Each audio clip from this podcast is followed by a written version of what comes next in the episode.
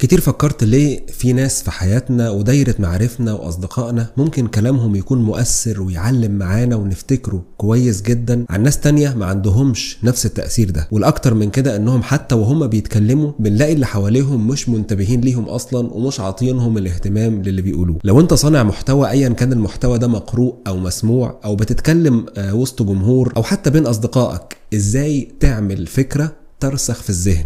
إزاي تخلي الناس تهتم لكلامك وتتفاعل معاه وتفضل فاكراه لوقت طويل. تفتكر إيه السبب أصلا في رسوخ بعض الأفكار في الوقت اللي بيفشل البعض الآخر حتى في الوصول بشكل صحيح للمتلقي؟ واحيانا كمان الأفكار السيئة بتنجح أكتر وبتنتشر بشكل كبير عن الأفكار الكويسة. في وقت من الأوقات ظهرت شائعة عن وجود فيران في الأكل في أحد المطاعم الشهيرة وانتشر الموضوع ده بسرعة كبيرة جدا ومش بس أثر على المطعم ده بالتحديد لكنه أثر على سمعة كل مطاعم الوجبات السريعة في العالم وغالبا هتكون أنت سمعت قصة شبيهة مع اختلاف آه، اسم المطعم وشائعة تانية إنه الناس بتستخدم بس 10% من أدمغتها وقصص كتيرة تانية غريبة وغير صحيحة انتشرت في الناس رغم عدم صحتها. أنا أحمد عبد الدايم وفي الحلقة دي من أفيدونا من كتاب هعرفك إزاي تحول فكرتك من معلومة مجردة عادية جدا واحيانا ممكن تكون مملة لفكرة ترسخ في الذهن لسنين طويلة. وده من خلال آه، مراجعة كتاب أفكار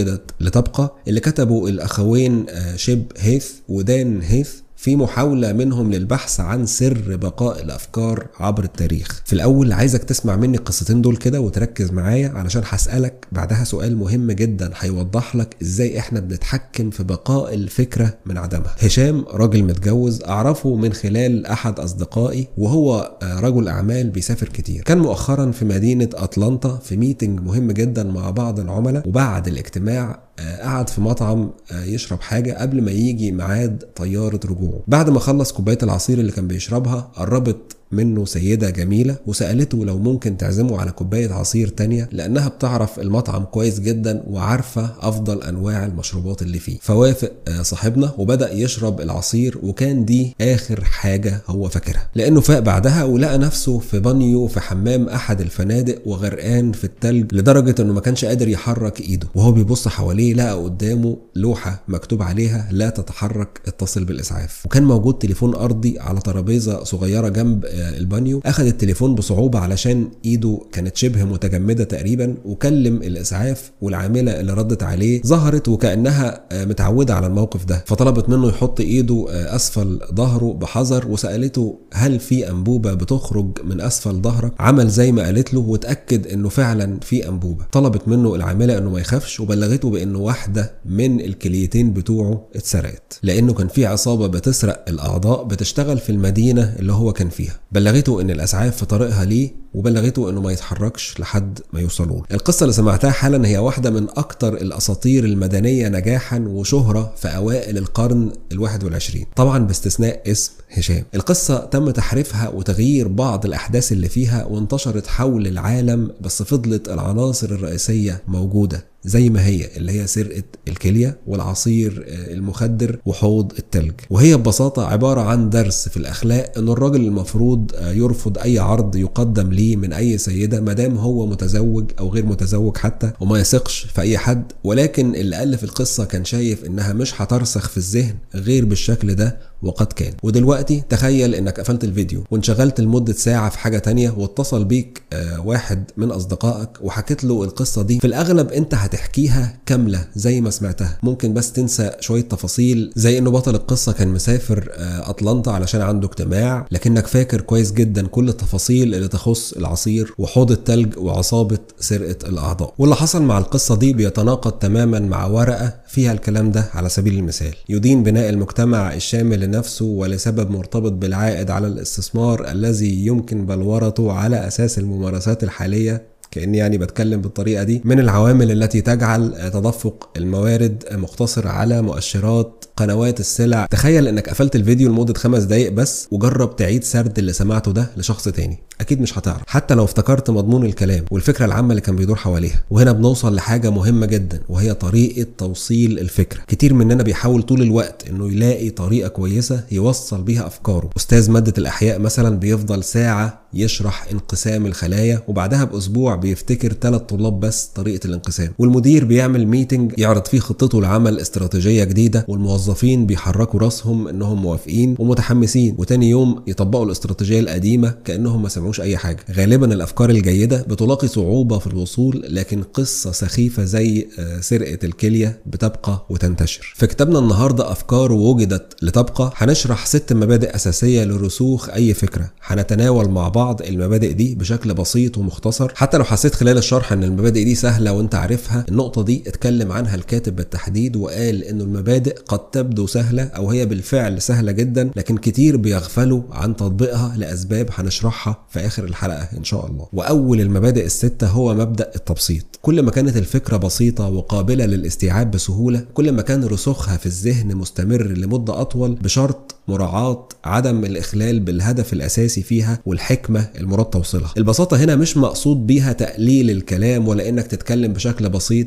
ولكن المقصود هو الحصول على أساس الفكرة عن طريق إزالة العناصر الغير المهمة أو السطحية. ومش بس العناصر غير المهمة أنت كمان بتقلل من عدد المعلومات المهمة علشان تركز على المعلومة الأهم اللي عايز تسلط عليها الضوء وهنا بتكمن صعوبة التبسيط. ما ينفعش يكون في خمس أفكار مهمة مثلا في كلامك في وقت واحد. يكفي وجود فكرة أو اتنين على الأكتر تركز عليهم. في تعريف الرشاقة الهندسية في جملة بتقول يدرك المهندس إنه بلغ حد الكمال ليس عندما لا يبقى هناك شيء يمكن إضافته بل عندما لا يبقى شيء يمكن حذفه. المفروض مصمم الأفكار السهلة بيسعى دايما لنفس الهدف معرفة كم المعلومات اللي يقدر يخرجها من فكرة معينة من غير ما تفقد معناها وأفضل مثل عن البساطة اللي ما تضرش بمعنى الفكرة هي الأمثال زي عصفور في اليد خير من عشرة على الشجر إيه هو الأساس؟ الأساس هو التحذير من التفريط في شيء مؤكد مقابل شيء مشكوك فيه. المثل قصير وبسيط لكنه بيحتوي على مقدار كبير من الحكمة وده اللي خلاه يكون موجود في كل اللغات والثقافات. تاني مبدأ هو غير المتوقع. عدم التوقع المقصود بيه لفت الانتباه لكلامك ولفت الانتباه بيجي من مخالفة توقعات الناس لأنه الناس ببساطة بيفكروا بطريقة نمطية. كسر النمطية دي هتعمل لهم حالة من المفاجأة اللي بدورها بتزود التركيز وبتلفت الانتباه. لفت الانتباه بشكل غير متوقع وإنك تقدر تجذب انتباه الناس هي أهم حاجة في بداية عرض فكرتك. طيب إزاي ممكن ألفت الانتباه؟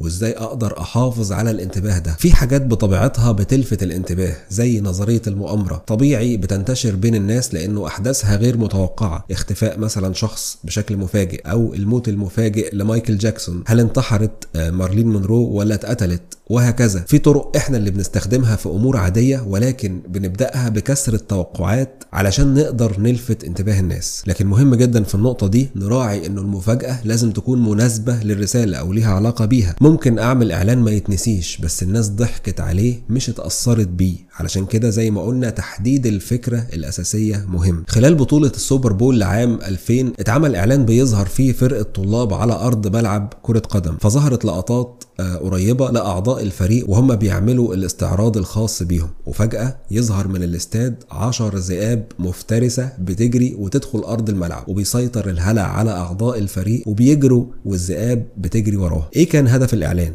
محدش عارف. هل المفاجأة حصلت؟ آه حصلت. محدش كان يتوقع وجود الذئاب في الملعب وكل الناس ركزوا فجأة هو إيه اللي بيحصل. لكن الناس لما بتفتكر الإعلان ده بتضحك لسذاجته ولأن المفاجأة ما كانتش ليها علاقة بالرسالة المراد توصيلها وبالتالي كانت بلا قيمة. فلو كان الإعلان مثلا عن لبس رياضي بيتحمل الضربات وحتى لو هجمتك الذئاب هيتحمل المواجهة كان الإعلان ده اخد جوائز. ببساطة لو عايز فكرتك تكون راسخة وثابتة في ذهن المتلقي فعليك تعطيل آلات التخمين الخاصة بيه ثم إصلاح. بمعنى إنك تفاجئه بحاجة مش متوقعة أو تسأله أسئلة مش عارف إجابتها وبعدين تبدأ ترد عليه وتشرح له الموضوع لكن ما تعطلهاش وتسيبه مش عارف حاجة لأنه الموضوع هيكون نتيجته سلبية. طيب لو إحنا نجحنا في لفت الانتباه من البداية إزاي بقى نحافظ على لفت الانتباه ده خصوصا لو بنقدم معلومات كتيرة أو محتوى طويل؟ في محاولة من كالديني عالم النفس الاجتماعي في جامعة ولاية لتحسين طريقة حديثه لتناول العلم في كتاباته راح المكتبة وأخد كل الكتب العلمية اللي المفروض إنها اتكتبت لجمهور غير متخصص في المواد العلمية علشان يشوف الطريقة اللي اتكتبت بيها الكتب دي. فلقى إن صياغة الكتب بتحتوي على مصطلحات كتيرة معقدة صعب على الشخص العادي إنه يستوعبها بس لاحظ إنه في كل الكتب دي إنه المقاطع اللي نجحت فعلا وانتشرت هي اللي بدأت بقصة قصة فيها لغز أو سر وكمان كانت لغتها سهلة وسلسة وواضحة. المحافظة على لفت الانتباه من الأول للآخر بيحصل عن طريق الفضول بإنك ما تقولش المعلومة كلها مرة واحدة. ودي الطريقة اللي بيتكلم بيها معظم سيناريوهات أفلام هوليوود. ومن أشهر الأمثلة على ده واحد اسمه روبرت ماكاي وهو كاتب سيناريو ندواته بيدفع فيها فلوس كتيرة علشان كتاب السيناريو بيتعلموا منه إزاي يلفت الانتباه ويثيروا الفضول عند المتفرج. السؤال اللي لازم يكون موجود عند المشاهد أو المستمع باستمرار إيه اللي هيحصل بعد كده؟ وإزاي الأمور هتمشي؟ ببساطة الفضول بيحصل لما بنشعر بثغرة في معرفتنا. بيقول جورج لونستاين عالم الاقتصاد السلوكي في جامعة كارنيجي ميلون إنه الثغرات المعرفية بتسبب ألم داخل الأشخاص. الثغرة دي هي اللي بتخليك تشوف فيلم سيء مثلا للنهاية لمجرد إنك عايز تعرف هيحصل إيه بعد كده. أنت بتقدر تتحمل سخافة رؤية فيلم سيء أكتر من قدرتك على تحمل عدم معرفة اللي هيحصل وجهلك بباقي أحداث الفيلم. وأمثلة كتيرة غير الأفلام بتستخدم ثغرة الفضول الأسرار اللي بتخلينا مثلا عايزين نعرف مين عمل كده المسابقات الرياضية مين هيفوز الكلمات المتقاطعة إيه هي الكلمة المكونة من ست حروف وبتعني كذا. وبالتالي إحنا محتاجين نفتح الثغرات دي جوه عقول الناس قبل ما نقفلها وقبل ما نبدأ في سرد الحقائق بشكل مباشر. السبيل لإقناع الناس بأنهم محتاجين فعلا للي إحنا بنقوله هو خلق ثغرات معرفية عندهم الأول تخليهم يدركوا إنهم ناقصهم معلومات معينة أنا هقولها ليهم. أو مثلا إنك تتحداهم في نتيجة شيء معين ولتكن نتيجة مباراة مثلا أو انتخابات معينة هيخلق جواه سؤال يا ترى إيه اللي هيحصل؟ وهل توقعي كان صح؟ ولا هخسر التحدي. المهم الفضول ما يموتش. المبدأ الثالث إنه الفكرة تكون ملموسة وحسية. اسمع معايا كده القصة دي. في يوم من أيام الصيف والجو كان شديد الحر ثعلب كان بيتمشى في حديقة لقى عنقود عنب شكله حلو ومستوي وطازة بس كان الفرع بتاعه واقع على جذع شجرة عالي. قال الثعلب لنفسه مفيش حاجة هتروي عطشي في الحر ده غير عنقود العنب ده. وحاول يوصل له مرة واثنين وثلاثه الجذع كان عالي جدا عليه ومفيش فايدة. بص له باستعلاء وغرور وقال أنا متأكد إنك عنب حامض. طبعا مفيش أسهل من إنك تنتقد حاجة ما قدرتش توصل ليها. القصة دي واحدة من القصص اللي كتبها الفيلسوف اليوناني إيسوب وهي واحدة من أكتر القصص اللي لا تزال سارية وبيتم تداولها عبر التاريخ معروفة في الصين وأمريكا والسويد. وكأنه كان بيشير لعيب بشري عالمي لأنه مفيش قصة خيالية هتعيش لأكتر من 2500 سنة إلا لو كانت بتحتوي فعلا على حقائق عميقة. أسلوب السرد واستخدام صور ملموسة تقدر الناس تتخيلها ساعدوا على رسوخ القصة عبر الزمن غير لو كان عبر عن حكمته مثلا في شكل جملة مجردة مباشرة زي الناس بتنتقد ما لا تستطيع الوصول ليه. لكن استخدام الحكاية أو القصة خلى الحكمة دي انتشرت في كل مكان في العالم فبقت بتستخدم كلمة العنب الحامض كإشارة لأنه شخص ما انتقد شيء معين لأنه ما قدرش يوصل له. ونفس الموضوع بيستخدم كتير جدا في الأمثال علشان كده بترسخ في الذهن بسهولة. يعني لو رجعنا لنفس المثال اللي اتكلمنا عليه عصفور في اليد خير من عشرة على الشجرة هنلاقي إنه مش بس بسيط لكنه كمان ملموس وتقدر تتخيله بسهولة. التحدث بشكل ملموس ومتخيل هو الحاجة الوحيدة اللي بتضمن انتشار المثل أو القصة في العالم كله بنفس معناها رغم اختلاف اللغات والثقافات. طيب إيه اللي بيجعل الفكرة ملموسة؟ وأعرف منين إنه ده هيسيب عند الناس ولا لأ؟ لو الحواس تفاعلت مع الشيء فهو ملموس. قادر تشوفه قادر تفتكر ريحته أو تفتكر صوته وهكذا. اللغة الملموسة بتساعد الناس خصوصا المبتدئين في مجال معين على الفهم بسهولة. مثلا الطفل اللي لسه في الحضانة بتلاقي الكتب بتاعته 90% منها بتعتمد على الصور. كمان زي ما قلنا الملموس قابل للتذكر. من الأسهل كتير إنك تفتكر الصور والأفكار الملموسة عن المعلومات المجردة. يعني مثلا لو بقول لك أنا بفكر أشتري عربية مرسيدس لونها أحمر غير لو قلت لك بفكر في تطبيق العدالة. العدالة ملهاش صورة معينة في ذهنك لأنها شيء مش ملموس. من الطبيعي إن الأفكار تكون قابلة للرسوخ بشكل أكبر كل ما كان فيها كلمات وصور ملموسة زي فكرة الفيران وتخيلك إنها موجودة في الأكل آه، في المطاعم أو الأنبوبة اللي خارجة من ظهر هشام ومتوصلة بمكان الكلية المسروقة. طيب إيه تفسير ده؟ ليه الصور الملموسة بترسخ في الذهن؟ الإجابة ببساطة هي طبيعة عمل ذكرياتنا أو الطريقة اللي بتشتغل بيها ذكرياتنا. كتير مننا بيعتقد إنه تذكر شيء معين هو نفس طريقة استدعاء أي معلومة تم تخزينها لكن في اختلاف ما بين عملية استحضار معلومة مجردة وبين تذكر الصور. ممكن نختبر ده بنفسنا دلوقتي وهطلب منك تفتكر حاجات مختلفة وتلاحظ الفرق اللي بيحصل وانت بتفتكر. تقدر تاخد من خمس ل 10 ثواني بين كل فكرة والتانية. عايزك تفتكر عاصمة النرويج افتكر أغنية بكار افتكر لوحة الموناليزا افتكر تعريف كلمة الحقيقة. افتكر بيتكم القديم. ديفيد روبن عالم النفس السمعي في جامعة ديوك بيستخدم التمرين ده علشان يدي مثال على طبيعة عمل الذاكرة بحيث ان كل جزء في الذاكرة بيعمل نشاط مختلف عن غيره. وأنت بتفتكر عاصمة النرويج؟ هي بالنسبة ليك معلومة مجردة ما فيهاش صورة رغم إنه العاصمة دي ليها شكل معين كان ممكن تفتكره كصورة بس ده في حالة إنك زرتها قبل كده. كذلك وأنت بتفتكر تعريف كلمة الحقيقة الأمر بيختلف تماما عن تذكرك لأغنية بكار مثلا أنت ممكن تكون سامع صوت منير فعلا في مخك وبالمثل وأنت بتفتكر ابتسامة الموناليزا أو تفاصيل بيتكم القديم. المبدأ الرابع هو المصداقية. لو دكتور مجدي يعقوب اتكلم عن مسألة متعلقة بصحة القلب كل الناس طبعا هتصدقه لأنه ببساطة هو مصدر ثقة كونه متخصص كبير في المجال ده. لكن في كلامنا اليومي بنتعرض آه، كتير لتشكيك الناس وده شيء طبيعي لأنه الناس ما تعرفكش فبتكون محتاجة طريقة تثبت بيها مصداقية كلامك في الأول زي سياسة البيع المعروفه جرب قبل ما تشتري. طيب تفتكر إيه اللي بيخلي الناس تصدق الأفكار؟ في الغالب إحنا بنصدق كلام أهلنا وأصدقائنا والناس اللي نعرفهم وبنصدق كمان التجارب اللي مرينا بيها. بنصدق الأمور المتعلقة بمعتقداتنا الدينية أو إنه الفكرة آه، دي صدرت عن جهة آه، ذات سيادة أو سلطة. والمشكلة بتكمن لو أنت بتحاول تقنع جمهور برسالة جديدة مختلفة عن اللي عاش طول حياته مصدقه ومقتنع بيه. في سنة 1999 مثلا انتشرت رسالة إلكترونية على الإنترنت لشخص بيدعي إنه في شحنة موز جاية من كوستاريكا ملوثة بعدوى مميتة اسمها البكتيريا الآكلة للحوم. وفي آخر الرسالة قال إنه الكلام ده تحت إشراف إدارة الغذاء والدواء الأمريكية. وانتشرت الإشاعة دي بشكل غريب جدا بسبب إضافة اسم مصدر موثوق عند الناس. والمصدر الموثوق ده مش لازم ابدا يكون مؤسسة. المشاهير والشخصيات المؤثرة كمان بتعتبر عند محبيهم آه، مصادر موثوقة. يعني مثلا لو قلت لك إن عمرو دياب أو منير بيحب ياكل في مطعم معين هتلاقي نفسك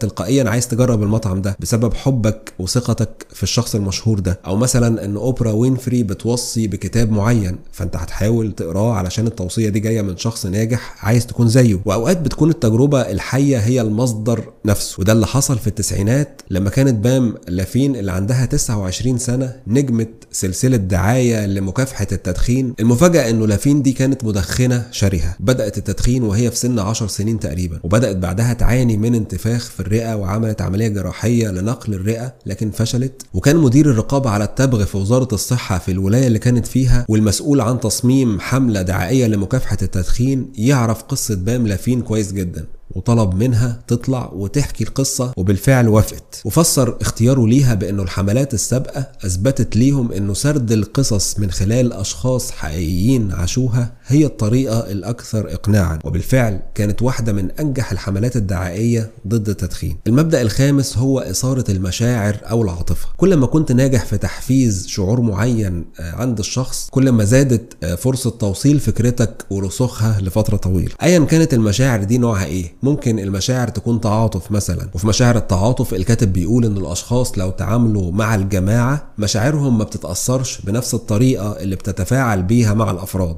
الباحثين عملوا مسح يعرفوا بيه هل قابلية الناس المساهمة في عمل خيري آه، يخص قضية أكبر ولا مساهمتهم في عمل خيري يخص فرد واحد بس. قدموا للمشاركين خمس دولارات علشان يتأكدوا إن الكل معاه فلوس وبعتوا لهم مع الخمس دولارات طلب عمل خيري يديهم فرصة آه، إنهم يوهبوا بعض المال ده لمنظمة إغاثة الأطفال. وهي منظمة خيرية بتهدف لتحسين حال الأطفال حول العالم. وعمل الباحثين صيغتين لرسالة الطلب دي علشان يحددوا أي رسالة كان تأثيرها أكبر. الرسالة الأولى مضمونها إحصائية عن حجم المشاكل اللي بيواجهها الأطفال في إفريقيا زي النقص مثلا في الغذاء وإنه أكتر من 11 مليون نسمة في أثيوبيا بيحتاجوا لمساعدة فورية وهكذا. الصيغة الثانية اتكتب فيها معلومات عن طفلة صغيرة. إنه أي فلوس هتتبرعوا لها ستذهب إلى روكا الفتاة البالغة سبع سنوات من مالي في إفريقيا اللي بتعاني من كذا وكذا وكذا. وكانت مساهمة الأشخاص اللي اتبعتت لهم الرسالة الثانية الخاصة بالطفلة روكيا هي أكتر من الضعف للأشخاص اللي اتبعتت لهم الرسالة الأولى. ونتيجة المسح إنه لما بيتعلق الأمر بمشاعرنا بيطغى فرد واحد على الحشد أو الجماعة. فلو كنت عايز تتكلم عن مجموعة من الأشخاص لمساعدتهم مثلا أو عرض حكايتهم كل ما كنت قادر انك تقلص العدد أو تختار فرد واحد منهم كمثال كل ما كان وصول فكرتك والتأثر بيها أكبر. واحدة كمان من أكتر الحاجات اللي بتحرك المشاعر هي الحقيقة. كان في سلسلة دعائية في نيويورك ضد تبغ السجاير عبارة عن كام فيديو متصورين كأنهم آه، أفلام وثائقية وكان اسم السلسلة دي حملة الحقيقة. واحد من الفيديوهات دي مثلا بتصور مجموعة من المراهقين بينزلوا من عربية آه، نقل كبيرة جنب مبنى لشركة التبغ وبينزلوا من العربية أكياس طويلة لونها أبيض مكتوب عليها أكياس جثث وبيحطوها فوق بعضيها جنب المبنى. وبعد ما بيوصل عدد الأكياس فوق بعض لمئات الأكياس واحد منهم بيصرخ بصوت عالي ويقول هل تعرفون عدد الأشخاص الذين قتلهم التبغ يوميا؟ تم إطلاق الحملة دي سنة 1998 بعدها تم رفع دعاوى من 46 ولاية ضد شركة التبغ الرئيسية في أمريكا لأنه مش ممكن تشوف دعاية الحملة من غير ما تشعر بالغضب من شركات التبغ. والحقيقة هنا مش المطلوب منها تخلي المتلقي يفكر بشكل منطقي لأنه التفكير بالمنطق بيقلل استخدام العاطفة ولكن استخدام الحقائق هنا في مواضع حساسة وبتناقش قضايا إنسانية بيزود من تفاعل الجمهور عاطفيا مع رسالتك وبيخلق عنده حالة من التمرد والغضب. وآخر حاجة بالنسبة للأمور اللي بتحرك المشاعر هي المنفعة الذاتية. المفروض إننا في محاولة لوجود طريقة نقنع بيها الناس بأفكارنا ونخليها تثبت في أذهانهم أطول وقت ممكن. أفكارنا عن التدخين أو المجاعة أو خطورة آه، الجانك فود مثلا أو الأكلات السريعة أو أهمية عمل الخير وغيره الطريقة الأنسب لإثارة اهتمام الناس هي عن طريق اللجوء للأمور اللي بتهمهم. والسؤال هنا إيه هي الأمور اللي فعلا بتهم الناس؟ أكتر إجابة مباشرة وحقيقية للسؤال ده هو إنه الناس بتهتم لنفسها في المقام الأول. سنة 1925 الطلب من واحد من أهم مؤلفي الإعلانات إنه يكتب عنوان لإعلان آه، بيهدف للترويج لدروس الموسيقى اللي بتقدمها مدرسة في الولايات المتحدة. الراجل ده ما كانش عنده أي خبرة في مجال الإعلانات لكنه كان موهوب وبارع بالفطرة قعد قدام الآلة الكاتبة بتاعته وطبع أشهر عنوان في تاريخ الإعلانات المطبوعة. ضحكوا عندما جلست أمام البيانو إلى أن بدأت بالعزف. إحنا قدام قصة بسيطة من ست كلمات.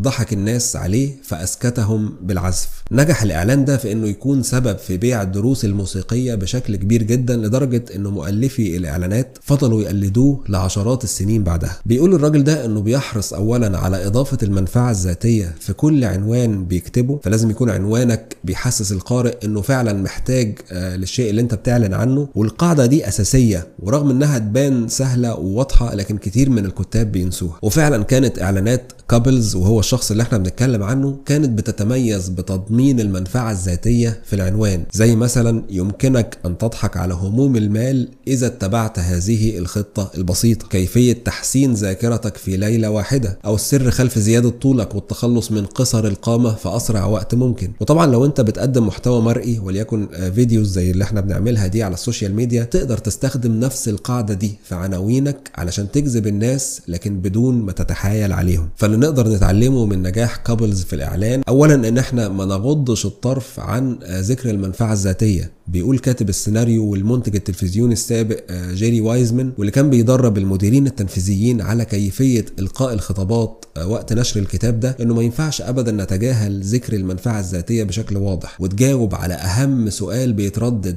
داخل ذهن الجمهور بعد ما تشرح لهم أي فكرة أو أي منتج. في الآخر إيه الحاجة اللي هياخدها؟ الناس بتشتري النتيجة مش المنتج. هيسمعوا كلامك ويتشدوا ليه علشان عايزين النتيجة اللي هيطلعوا بيها مش علشان عايزين يضيعوا نص ساعة من عمرهم. يسمعوك ولا حبا فيك. ولما تتكلم عن المنفعة الذاتية ما تقولش آه، سيتحسن مزاج الناس عند استعمالهم مثلا لتلك الطريقة. الأفضل إنك تقول سيتحسن مزاجك عند استعمالك لكذا. خلي كلامك موجه كأن شخص واحد بس هو اللي بيشوفك. والمبدأ الأخير والأكثر تأثيرا هو القصص. سرد القصص بيثير الانتباه لأنه بيخلق حالة من الفضول. القصص هي واحدة من أهم العوامل اللي بتساعدنا على إقناع غيرنا بأفكارنا. وهنا الكاتب بيدي مثال بسيط جدا لرسالة تم توجيهها للمعلمين تعرفهم كيفية التعامل مع تلميذ مسبب للمشاكل. إيه اللي ممكن أعمله؟ أخلي رسالتي مفهومة للمعلم ومقنعة وتكون في شكل قصة. للتجربة تم عمل نموذجين للرسالة. النموذج الأول بيحمل عبارات منفصلة صريحة موجهة للمدرس زي مثلا ابقى هادئا وتمهل في الكلام واجعل نفسك منتظم. لا تأخذ وضع الدفاع عن النفس لا تتجاهل الطلاب. دير لقاءات معهم بعد انتهاء الحصة أو خلال الاستراحة. تكلم بطريقة بسيطة وسلسة. التعليقات اللي جت على الرسالة الأولى دي إنها رسالة متوقعة ما فيهاش أي جديد. كل التعليمات اللي فيها بديهية وأغلب المعلمين هيكونوا عارفينها وبيطبقوها من نفسهم. كده كده المدرس في الغالب بيكون هو الأكثر آه، ثقة في نفسه فمش هيكون مضطر إنه ياخد وضع الدفاع ولا هيكون خايف من الطالب. النموذج الثاني فكانت رسالته غير رسمية. وكانت الرسالة دي كالآتي كان في صف تلميذ يتكلم دايما بصوت مرتفع وعادة يأتي الصوت من آخر الصف وفي نفس الوقت اللي بتكلم فيه كنت بقدر أسمع تعليقاته من وأنا في أول الصف وكذلك كل الطلبة بتسمعه. كان بيختلف معايا في كل الأفكار اللي بطرحها وأصبح الجميع بيشتكوا منه في كتاباتهم وبدأوا يقترحوا أساليب لمعالجته من ضمنها إهانته. جربت معاه طرق كتيرة من البداية ومفيش أي حاجة نجحت وفي مرة ناديته قدام الكل مع صديقه المفضل وحددت موعد لينا إحنا الثلاثه في مكتبي. حرصت على إنه يكون في شهود على الموعد. ولما قابلت الولد المشاكس ده كان لابس نظارة شمس ومظهره وتصرفاته كانوا غير لائقين بالمرة. والخلاصة إنها قالت له إن باقي زمايله بيشتكوا كتير من تصرفاته وبيشوفوها مزعجة وبيطلبوا منها معاقبته. لو ركزنا في القصة هنلاحظ إنها بتعلمنا كيفية التواصل مع الطالب بشكل عملي ومن خلال قصة واقعية. ولو ركزنا أكتر هنلاقي إن مبادئها الأساسية هي نفس المبادئ اللي موجودة في الرسالة الأولى. ولكنها كانت على شكل نقط منفصلة مش في شكل قصة. القصة كان تأثيرها أكبر ورسخت في الأذهان أكتر بكتير من التعليمات المباشرة. على الرغم إن المبادئ الستة دي سهلة جدا فكرة ناجحة قصة بسيطة غير متوقعة ملموسة ذات مصداقية ومثيرة للمشاعر وتنفيذها سهل لكن ليه ما بنقدرش نرسخ كل أفكارنا؟ ليه ما بنعرفش ننفذها بشكل تلقائي؟ وليه ممكن ننجح فيها مرة ونفشل مرات السبب ببساطة هو ما يسمى بلعنة المعرفة. سنة 1990 دكتورة علم النفس إليزابيث نيوتن عملت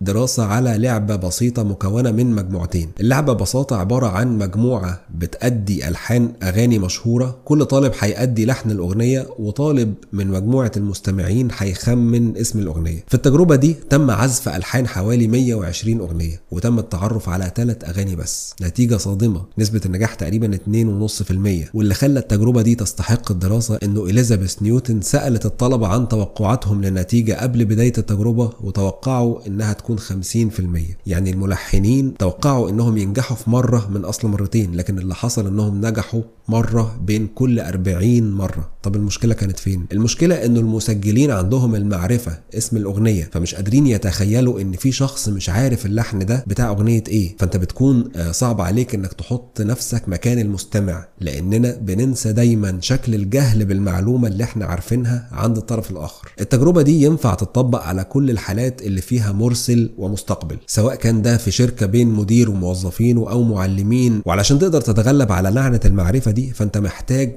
تطبق الست مبادئ اللي ذكرناهم ودايما تقرأ اللي كتبته في الآخر كأنك متلقي جديد. أول مرة يقرأ أو يسمع عن الموضوع ده. فالخلاصة لو عايز ترسخ فكرتك في أذهان الناس كل اللي عليك تعمله إنك تلفت انتباههم تبسط لهم المعلومة علشان يقدروا يفهموها كويس يقدروا يفتكروها بسهولة تقنعهم بيها وتخليهم يصدقوها من خلال مصادر موثوقة تكون قابلة للتطبيق في حياتهم الواقعية. وفي النهاية أتمنى الحلقة تكون فادتك وعرفت إزاي تعرض أفكارك ومعلوماتك سواء لجمهورك أو دايرة معارفك. وأشوفكم على خير إن شاء الله في فيديو جديد. شكرا ليكم. سلام عليكم.